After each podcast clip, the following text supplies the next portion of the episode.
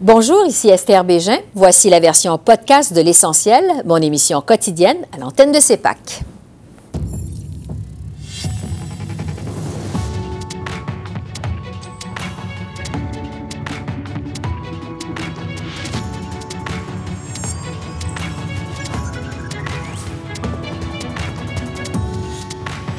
Ce soir, Ottawa s'apprête à alléger les restrictions aux frontières. Faut-il y voir un effet Pierre Poilièvre? Le leader du gouvernement, Mark Holland, répond à nos questions. Comment le Bloc québécois compte-t-il s'ajuster à l'arrivée du nouveau leader conservateur aux communes? Le chef du Bloc québécois, Yves-François Blanchette, est avec nous. Et Alain Reyes nous parle de sa décision de claquer la porte du Parti conservateur et de son nouveau rôle à titre de député indépendant.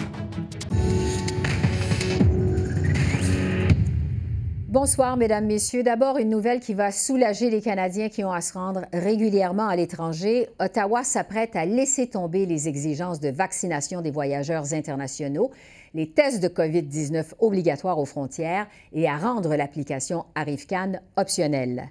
Le gouvernement Trudeau a confirmé aujourd'hui être en train de réévaluer ces mesures. La décision d'Ottawa est attendue pour le 30 septembre, soit vendredi de la semaine prochaine. Entre-temps, on écoute les ministres Jean-Yves Duclos et François-Philippe Champagne. Mais comme on l'a dit au tout début de l'été, les mesures en place euh, euh, deviennent désuètes à la fin septembre. Le 30 septembre prochain, c'est le moment où les, les, décrets viennent à échéance. Donc, il est inévitable, et comme on l'avait dit dès le début, que ces mesures allaient être réévaluées. C'est ce qu'on est en train de faire. Et lorsque les décisions seront prises, les communications vont suivre. Les gens veulent qu'on ait les bonnes mesures en place pour s'assurer qu'on n'ait pas besoin de retourner à ce qu'on a vécu. Donc, il y a, il y a cet enjeu-là. Les gens sont très conscients de ça. Mais en même temps, les gens veulent que les choses évoluent en fonction du risque qu'on est capable de voir sur, euh, au, au, niveau, par exemple, de la santé et sur les vaccins. Là-dessus, je retrouve Mark Holland, qui est le leader du gouvernement en Chambre. Bonsoir, M. Holland. Bonsoir. D'abord, sur cette décision possible de votre gouvernement d'alléger les restrictions liées à la COVID-19 pour les voyageurs à partir du 30 septembre. Bon, ça fait longtemps que les gens de l'industrie touristique, le monde des affaires, les voyageurs le réclament. Est-ce que ça arrive trop tard, selon vous? Oui, je comprends bien que les personnes sont euh, tannées euh, avec la pandémie c'est absolument le, cas pour moi. Mais euh, pour toute la pandémie, le gouvernement a fait le, même choix euh, de suivre les sciences euh, et de faire les restrictions raisonnables, de protéger notre population et la santé des personnes.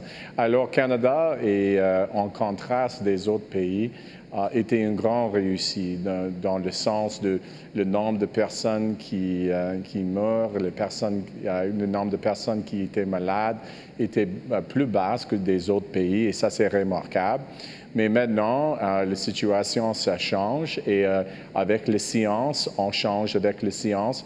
Euh, nous sommes très attentifs pour les changements chaque jour mm -hmm. et j'imagine dans la situation comme ça qu'il qu va y avoir plus de, de changements, mais je ne suis pas dans une position maintenant de, de dire plus que ça. Oui, c'est ça, parce qu'on attend cette décision pour le 30 septembre. on sait quand même, M. Holland, que les conservateurs ont mis beaucoup de pression pour que votre gouvernement finisse par assouplir les restrictions aux frontières. Euh, Est-ce que l'arrivée de Pierre Poilievre comme chef conservateur, ça a accéléré votre décision? Non, pas du tout. Euh, C'est vraiment un choix scientifique. Euh, on, on, suit les sciences. Ça, c'est notre but euh, au début de la pandémie et ça, c'est le, le, cas maintenant aussi. Il y a beaucoup de bruit qui viennent du Parti conservateur. mais regarde, le Parti conservateur a changé leurs idées tout le temps, de dire euh, ferme les frontières, ouvert les frontières. Euh, dit, le, le, Parti conservateur a dit que le, le vaccin n'est euh, pas disponible pour la population ou il y a, il y a trop de, de, vaccins pour la population. Alors, il y a beaucoup de bruit qui vient du Parti conservateur. Il y a beaucoup de tactiques d'obstruction. Mais pour nous, c'est la santé, le peuple canadien et aussi de protéger la santé et on suit la science seulement. Bon, revenons justement sur la déclaration que vous avez faite hier dans la foulée de l'arrivée de M. Poilièvre comme nouveau chef de l'opposition officielle. vous avez dit, M. Holland, que vous espérez de la civilité dans les débats au Parlement. Vous vous attendez à quoi comme dynamique avec M. Poilievre comme chef de l'opposition officielle? Oui. Euh, regarde, euh, premièrement, félicitations euh, pour M. Poilievre de, de, devenir le nouveau chef pour l'opposition officielle. Mais regarde, c'est un temps tellement difficile pour le pays maintenant, un temps tellement sérieux. C'est difficile pour, pour les Canadiens et les Canadiens euh, sur les questions de l'abordabilité euh, pour n'importe quelle chose, pour la nourriture, pour, euh, toutes les choses qui sont essentielles, dans leur vie. Et pour la population, je pense que les personnes veulent les bonnes réponses, les vrais choix, les vraies réactions, des choses concrètes d'améliorer sa vie. Et, mais malheureusement, pendant le chefferie, M. Poliev a joué beaucoup de jeux avec euh, les solutions qui ne marchent pas, comme le cryptocurrency. Et c'est pour nous, euh, c'est important de créer un environnement, oui, respectueux et civil, mais aussi euh, un environnement avec les vrais choix et les vraies informations. Et ça, c'est la chose que je pense, je, pense que le, pays veut maintenant. Oui. vous dites qu'à cause de l'inflation, on traverse une période, euh, vous dites, sérieuse au pays, comme finalement partout ailleurs dans le monde. Votre gouvernement a déposé hier son plan pour aider les Canadiens les plus démunis à faire face à l'augmentation du coût de la vie. Est-ce que vous auriez pu, ou votre gouvernement aurait pu agir plus tôt? Oui, c'est absolument essentiel de prendre action contre l'inflation et sur les questions d'abordabilité. Et notre gouvernement a fait des actions immédiatement au début de crise. Euh, euh, on a créé une tente avec tous les pays euh, pour les systèmes pour des enfants, pour, de, s'assurer que le coût de vie pour, pour des personnes avec des enfants est réduire. Et maintenant, on a deux projets de loi. Un, de réduire le coût pour le logement avec les subventions pour ça. Euh, et aussi euh, avec le TPS euh, de donner plus d'argent là pour aider les personnes avec les problèmes avec l'abordabilité et aussi le soin dentaire, de s'assurer mm-hmm. que tous les enfants partout au pays avaient la possibilité pour le soin dentaire. Alors, on a fait des choses, on va continuer de faire des choses, et ça, c'est évident dans notre action ancienne et notre action au Parlement actuel. Oui, alors on va continuer à vous suivre et vos mesures contre la hausse du coût de la vie parce que l'inflation est vraiment partie pour dominer cette reprise des travaux à la Chambre des communes. Mark Holland, leader du gouvernement à la Chambre, Merci beaucoup. Merci de cette entrevue. Bonne soirée. Merci beaucoup. Bonsoir. Au revoir. Au revoir. Le Bloc québécois dit vouloir continuer à être la voix du Québec au Parlement canadien et à y porter les consensus de l'Assemblée nationale. Alors, quelles seront les priorités du Bloc en ce retour des travaux à la Chambre des communes? J'en discute avec le chef du Bloc québécois qui est avec nous. Bonsoir, M. Blanchette. Bien bonsoir.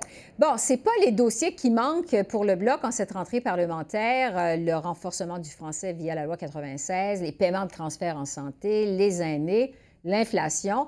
Vous visez quoi comme priorité au Bloc au cours des prochaines semaines et des prochains mois? Parce que, bon, après tout, finalement, c'est l'inflation qui semble occuper toute la place euh, aux communes actuellement. Que cela nous convienne ou pas, la réalité des gens au Québec présentement, c'est beaucoup une inquiétude relative à l'inflation. Rappelons-nous qu'au début, on nous a dit c'est conjoncturel, ça ne durera pas longtemps. Malheureusement, c'est persistant. Est-ce que c'est structurel? Je vais laisser aux experts en économie euh, le privilège de se prononcer, mais c'est durable. Et parce que c'est durable, ça fait mal. Et parce que ça fait mal, ça commande des mesures à la fois pour lutter sur le fond contre l'inflation, euh, amélioration des chaînes d'approvisionnement étant le meilleur exemple à l'heure actuelle compte tenu de ce que sont les capacités d'intervention de l'État fédéral, mais aussi ça, ça ne lutte pas contre l'inflation, ça lutte contre l'effet de l'inflation, donner un soutien économique aux plus vulnérables. Il y a des mesures mm-hmm. prises qui sont des recommandations qu'on avait faites. d'autres qui semblent moins évidentes, qui ont l'air d'être un peu plus idéologiques, qui nous inquiètent davantage, mais on devra parler d'inflation en plus des autres sujets. Bien sûr, on voudra parler des frontières, de l'anarchie aux frontières, de 22 000 personnes qui sont passées au chemin Roxham déjà.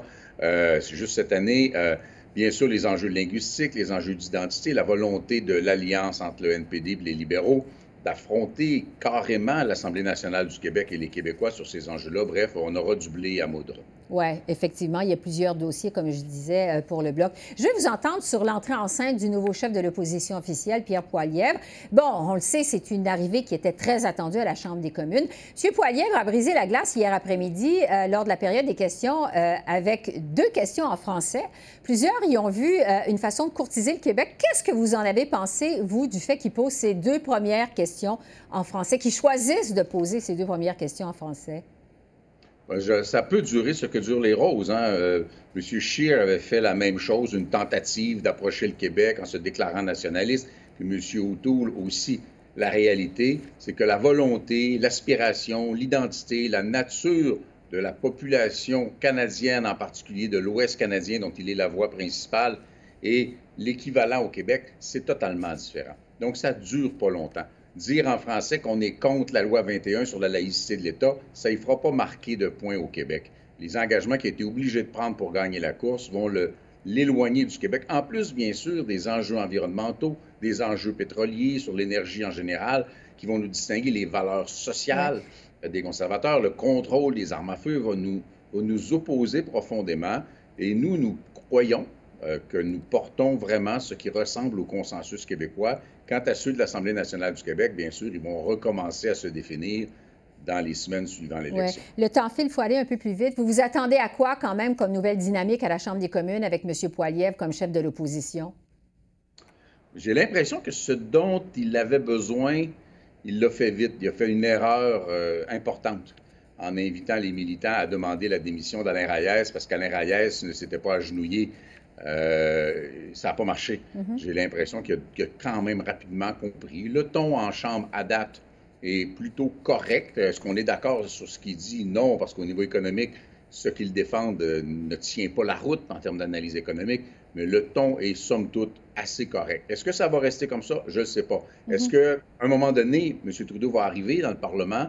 Est-ce que quand il va arriver dans le Parlement, ça va changer la dynamique? C'est possible.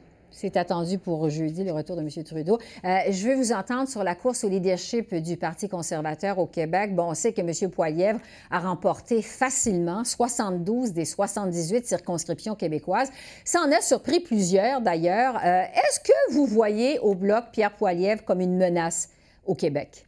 Moi, ça ne m'a pas surpris. J'ai gagné plusieurs gageurs, d'ailleurs, à cet égard-là. Je ne crois pas davantage comme une menace. Il a euh, la qualité de très bien s'exprimer en français. Mm-hmm. Et ça, ça le prive de la capacité, comme les autres l'ont fait, de dire qu'il n'avait pas très bien compris dans le fond. Il sait ce qu'il dit et il doit l'assumer. Et là, quand il va dire quelque chose de différent en français dans l'anglais, il va en payer le prix.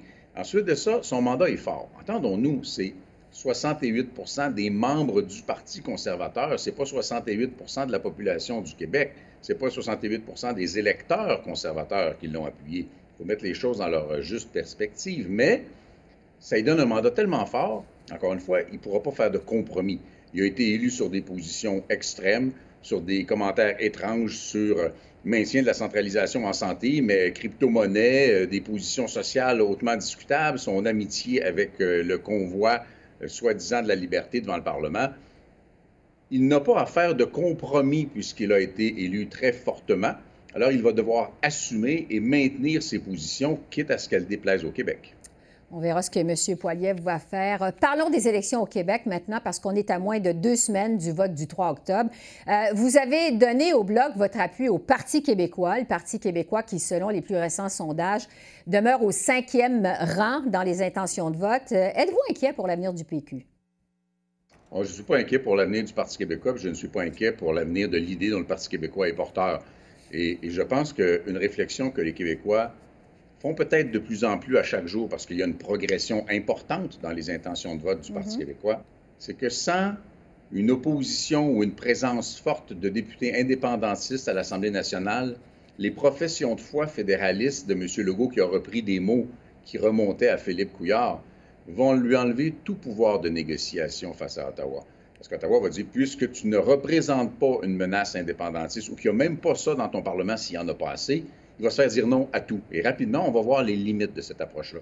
Rendre service à l'Assemblée nationale du Québec, c'est de s'assurer d'une certaine diversité dans sa composition et depuis 50 ans, le poids des indépendantistes a été un élément majeur pour faire des gains ou protéger des enjeux par rapport à Ottawa, en plus, bien sûr, de la nécessité de maintenir bien vivante une réflexion sur l'option souverainiste. Oui, c'est ça. Bon, euh, parlons justement des relations fédérales-provinciales, parce qu'on sait que le premier ministre du Québec, François Legault, euh, avait donné son appui aux conservateurs lors de la dernière élection fédérale, euh, qui ont eu lieu évidemment l'an dernier, alors que le Bloc québécois maintenant donne son appui au Parti québécois dans cette élection provinciale. comment vous voyez l'avenir de votre relation au Bloc avec le prochain gouvernement du Québec, qui, selon les plus récents sondages, euh, va être encore le gouvernement de la CAQ de François Legault. Comment vous voyez votre avenir, votre relation avec euh, le prochain gouvernement du Québec? Ça ne m'inquiète pas du tout. D'abord parce que nous serons encore, quelles qu'en soient les compositions, la voix de l'Assemblée nationale du Québec dans le Parlement fédéral. Puis, ça va probablement se faire de façon courtoise, rationnelle, comme ça s'est fait auparavant. Peut-être mhm. qu'on aura besoin d'un petit moment pour que ça se rétablisse, mais on n'a pas demandé la permission. Parce que vous dites quand même que vous, dites vouloir être la voix euh, des consensus de l'Assemblée nationale au Parlement canadien. Est-ce que quand même le Bloc va entretenir des bonnes relations avec l'Assemblée nationale? Je pense. Oh, mais avec l'Assemblée nationale comme institution, c'est mon Parlement. C'est le Parlement de ma nation. Oui, j'aurai des bonnes relations. Je suis convaincu que ça va bien fonctionner avec le gouvernement. Mhm. Cependant, même si c'était encore le gouvernement de la CAQ, puis on sait qu'il y a une probabilité quand même significative, on ne demandera pas la permission pour prendre nos positions. Les positions du Bloc québécois représentent un consensus québécois comme ceux, celles de l'Assemblée nationale du Québec. Moi, je suis convaincu que rapidement, on va continuer à réaliser l'utilité qu'on a les uns pour les autres parce qu'on a en commun de travailler dans le sens des intérêts du Québec. La différence sera dans le fait que nous, on continuera à inviter les Québécois à faire une réflexion sur l'éventuelle souveraineté du Québec, ce qui, de toute évidence, ne sera pas le cas d'un hypothétique gouvernement de M. Legault. Oui. Euh, Yves-François Blanchette, en tout cas, on va continuer à vous suivre au cours des prochaines semaines, des prochains mois euh, au sein du Parlement canadien. Euh, merci beaucoup pour cette entrevue et bonne soirée. Un plaisir et félicitations pour vos 30 ans. Merci, c'est très apprécié. Merci, au revoir.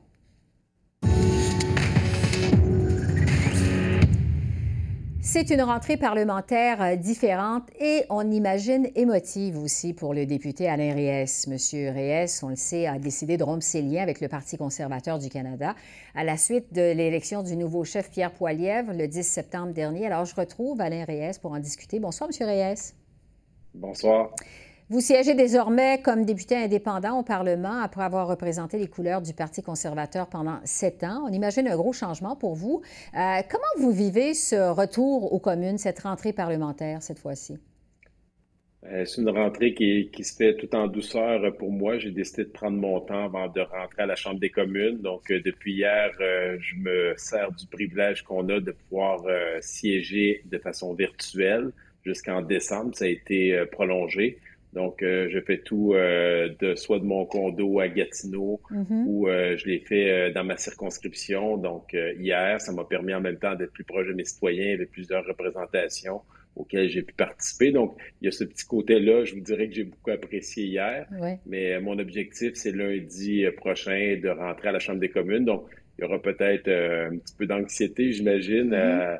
à l'approche de ce moment-là où je vais recroiser mes anciens collègues pour certains qui vivent peut-être encore des frustrations, mais pour d'autres, je dirais depuis à peu près quelques jours, je commence à recevoir des messages, euh, de, des messages euh, gentils, je devrais plutôt dire, je ne sais pas mm-hmm. quel terme utiliser, mais les gens, je pense, qui, qui m'offrent leur, leur support, euh, qui me disent, qui, m'appellent en me disant bon, ça serait peut-être temps qu'on aille prendre un café, une bière pour qu'on puisse jaser, on peut rester amis, on peut continuer à discuter ensemble. Alors, euh, bon, c'est ça. Mhm. Fait que je prends une journée à la fois en ce moment. Oui, c'est ça. Vous dites que vous voulez prendre votre temps parce qu'on imagine que les derniers jours, les dernières semaines euh, ont été, euh, je dirais, une montagne russe d'émotions pour vous. On sait que le Parti conservateur s'est excusé pour avoir utilisé des messages automatisés dans votre circonscription pour vous forcer à démissionner parce que vous aviez évidemment appuyé M. Charret dans cette course. Comment vous avez vécu cet épisode-là? J'ai passé par toutes les gammes des émotions. Euh, c'est une réflexion, euh, comme je l'ai expliqué dans la vidéo euh, que j'ai partagée mardi passé. qui avait commencé probablement depuis quelques semaines, quelques mois, mais qui a été accéléré suite à la nomination du nouveau chef du Parti conservateur du Canada. Je vous dirais que moi, dans mon cas, j'étais soulagé mardi officiellement de le faire connaître. Je voulais me libérer de ça parce que ça reste, euh, on a un certain malaise. Bon, les journalistes me contactaient pour savoir qu'est-ce que j'allais faire. J'avais des collègues qui tentaient de me parler parce qu'ils sentaient que j'étais fragile et que je pouvais peut-être quitter. Mais je voulais en même temps garder le silence. C'est une décision qui était très personnelle à moi. Donc, j'étais pas mal seul, je vous dirais, dans ma mm-hmm. bulle avec euh, les membres de ma famille, ma petite équipe euh, dans le bureau. Et là, bon, ça a déboulé. Ça a fait un de marée, je dirais, partout là, au niveau du pays étant le seul qui a décidé, qui a pris la décision de quitter. Et là est arrivé l'attaque en règle du parti qui a demandé, comme vous l'avez souligné par texto, à mes membres de demander ma démission. Là, je vous dirais que je passais du soulagement d'avoir annoncé euh, ma nouvelle à la colère. Euh, sincèrement, pour moi, c'était un acte d'intimidation pur et simple qui a été euh, qui a été utilisé par le parti, exactement ce que je dénonçais. Et euh, bon, euh, donc, euh, ça a confirmé ma, décision. Ça, ça a été la bonne nouvelle. Si mm-hmm. j'avais un petit soupçon, je vous dirais qu'il a disparu. Et mercredi, si je, si je, peux prendre le temps d'expliquer, bon, j'étais pris dans mon bureau à faire des entrevues non-stop, de, du matin jusqu'au soir, mardi, mercredi. Et mercredi, j'avais une représentation au lancement de la saison notre salle de spectacle à Victoriaville. Quand je suis sorti de mon bureau vers 7 heures, pour aller faire un tour avant de revenir faire des entrevues euh, euh, télévisées. En sortant de mon bureau, là, là j'ai eu le droit à des klaxons dans la rue, à des hmm. gens qui ont baissé leur vitre pour me faire des thumbs up, des gens qui m'arrêtaient pour me dire qu'ils trouvaient inacceptable ce qui est arrivé, qui m'envoyaient leur, qui me, qui me partageaient leur support. Et là, à ce moment-là, je vous dirais, jusqu'à encore aujourd'hui, je, me retourne en arrière de moi, puis j'ai l'impression d'avoir une armée de supporters dans ma circonscription qui me disent, bon, Allez-y, allez-y. Oui, ben on, on, imagine finalement que tous ces messages, euh, ça, euh, là, sont très réconfortants pour vous après une période finalement euh, qui a été difficile, à toute de toute évidence, à vous entendre, ça a été difficile. Je vais vous entendre, Alain Reyes, sur Pierre Poilievre et le Québec, parce que M. Poilievre a brisé la glace aux communes hier en posant deux questions en français. Il a choisi de poser ces deux premières questions à la Chambre des communes en français. Visiblement, M. Poilievre est en mode séduction auprès des Québécois. À quoi vous avez pensé, vous? Quand vous avez vu M. Poilievre ouvrir la période des questions en français? Il, il le fait aussi aujourd'hui euh, pour une deuxième journée. Sincèrement, je pense qu'il prend l'attitude qu'avait Stephen Harper de toujours commencer ses allocutions en français. C'est une bonne chose. Je pense que son objectif à lui, c'est de séduire les Québécois et les Québécoises. Ça fait mhm. longtemps qu'il n'y a pas eu un chef conservateur qui s'exprimait euh, aussi bien en français. Donc, c'est un atout. C'est sûrement un des éléments qui sécurise euh, les députés qui sont restés au Parti conservateur et j'imagine ceux qui voudraient tenter de se présenter pour le Parti conservateur. Donc, ça va être plus facile pour M. Poliev de partager euh, sa vision des choses, étant capable de s'exprimer dans les deux langues officielles euh, au pays. Cela étant dit, le, plus grand défi, d'après moi, n'est pas là. C'est plutôt la façon de faire de la politique. On sent depuis le début de la semaine qu'il est plus calme à la Chambre des communes. C'est pas le même Pierre Poliev que moi j'ai connu dans le passé pendant les périodes de questions. Alors, est-ce que l'épisode de la semaine passée a été, euh, je sais pas en, français comment dire, wake-up call pour le, pour le chef, pour son un réveil. pour dire mm-hmm. un réveil, merci, euh, pour, pour dire ben, ces choses-là, en tout cas au Québec, ça risque de faire mal si on continue dans cette direction-là. Et euh, moi, de mon côté, comme je l'ai dit, je, vais, je vais me braquer lorsque je verrai des tentatives de ce type-là. Euh, de, de, campagnes négatives, agressives, haineuses, comme on a vécu dans le passé. Oui, ça, c'est pas, pas votre style. Euh, quand même, M. Poilievre a eu un excellent score au Québec lors de la course à la direction euh, du Parti conservateur. Ça en a surpris plusieurs. vous avez été lieutenant des conservateurs au Québec. Vous connaissez l'électorat québécois. Est-ce que, M. Poilievre, vous pensez à un potentiel de faire des gains en territoire québécois lors d'une prochaine élection fédérale? Si j'avais ce sentiment-là, je pense que je serais peut-être resté avec le Parti conservateur, mais je, mm-hmm. je constate qu'au Québec, les gens ne veulent pas de ce type de politique-là. Et euh, ce qui s'est passé dans mon cas a été un dur réveil, je pense, pour euh, mes collègues, mes anciens collègues conservateurs et les gens qui espéraient faire des gains euh, au Québec, à moins d'un changement drastique dans la façon de faire de la politique, dans les propositions qui seront faites aux Québécois et aux Québécoises je pense que ça va être extrêmement difficile pour le Parti conservateur de faire des gains. Et j'ai n'ai pas le sentiment non plus que dans leur propre stratégie, c'est leur souhait. J'ai vraiment le sentiment qu'on est retourné à l'ancienne culture euh, du côté plus anglophone qui dit si on peut juste minimiser les, les, pertes au Québec mm-hmm. et maintenir les députés actuels, ça sera génial parce qu'on va faire des gains en Ontario, en Colombie-Britannique, et ça devrait nous suffire pour gagner, ce qui, moi, m'a toujours désappointé. Ça a toujours été contre mes propres valeurs. Je souhaitais un Parti conservateur fort, mais avec un Québec bien présent pour influencer avec notre vision que nous avons euh, du Canada. Vous parlez de vos anciens euh, collègues euh, du Parti conservateur. Je vais vous entendre sur la solidarité, justement, de vos anciens collègues qui appuyaient Jean Charest comme vous. Je pense au Gérard Deltel, Joël, Joël Godin. Est-ce que vous vous attendiez à ce qu'ils suivent votre exemple et claquent aussi la porte du Parti conservateur? Sincèrement, je me suis jamais posé la question. Dans, dans mon processus de réflexion, il était très personnel. J'ai pas tenté de faire un push pour euh, m'attaquer à M. Poliev, qui a gagné, vous l'avez souligné, de façon magistrale. Je mhm. pense que personne ne conteste sa victoire. Il l'a fait au Québec, 72 des 78 circonscriptions. Je peux vous dire que ça a été tout un exercice d'humilité, même pour moi, qui était le responsable au Québec. Donc, ceux qui pensaient que j'étais un mauvais perdant, je pense qu'ils faisaient erreur. Je pense qu'ils ont mhm. juste tenté de salir ma ma réputation et de me faire passer pour le méchant dans l'histoire. Mais euh, ça leur appartient, cette décision-là. Chacun a un parcours différent, chacun des objectifs différents en politique. Moi, j'ai fait ma réflexion basée sur mes valeurs, mes convictions. Puis j'ai simplement voulu être honnête et transparent avec mes citoyens et avec mes anciens collègues en leur, en leur annonçant mes couleurs dès le début. Euh, je me voyais pas rester même dans le caucus pour gagner un peu de temps, comme certains me disaient, laisser la chance aux coureurs. Je me retrouvais plus. J'ai passé six mois avec M. Poliev sept ans à le regarder aller.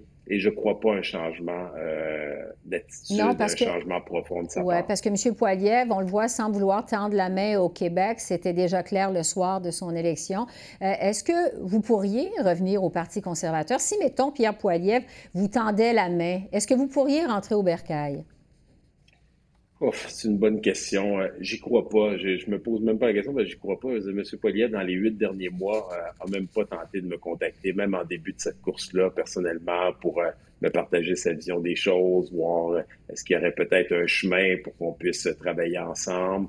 Est-ce que j'aurais pu contribuer justement sur la vision du Québec pour la partager à l'intérieur et influencer? si j'avais eu le sentiment Mm-hmm. j'aurais pu influencer comme j'ai réussi, je pense, à le faire avec d'autres, avec Andrew Scheer, avec Aaron O'Toole dans le passé, euh, je serais resté sincèrement. Donc, euh, je suis comme d'autres, je, je, veux un changement de gouvernement, je suis insatisfait du gouvernement de Justin Trudeau, on sent l'usure aussi du pouvoir du côté des libéraux. J'ai toujours voulu travailler pour influencer dans une organisation euh, nationale, mais je le sentais tout simplement plus et mm-hmm. je, je, ne le crois pas. Je crois pas que ça va être faisable. Puis, je dis pas juste de M. Poliev, là, en tout respect, aussi son entourage. Donc, j'ai vu son entourage travailler. C'est ces gens-là qui ont gagné de façon euh, extraordinaire cette course à la chefferie. Donc, il n'y a aucune raison, M. Poliev, de les changer. En politique, la loyauté, je l'ai appris à mes dépens euh, lorsque Renault l'a gagné, puis j'étais resté neutre. Euh, fait partie des, euh, des, premiers éléments que les chefs se servent pour euh, faire la sélection des gens qui les entourent. Oui. Alors, pas de regret, pas de rancune, mais pas de retour possible au Parti conservateur. Alain Reyes, on espère avoir l'occasion de vous parler de nouveau. On va vous suivre dans votre nouveau rôle de député indépendant à la Chambre des communes. Merci beaucoup de nous avoir parlé ce soir. Merci, très apprécié. plaisir. Au revoir. Alors voilà, c'est comme ça qu'on a vu l'essentiel de l'actualité de ce mercredi 21 septembre sur la colline parlementaire à Ottawa. Esther Bégin qui vous remercie d'être à l'antenne de CEPAC, la chaîne d'affaires publiques par câble. Je vous souhaite une excellente fin de soirée et je vous dis à demain. Au revoir.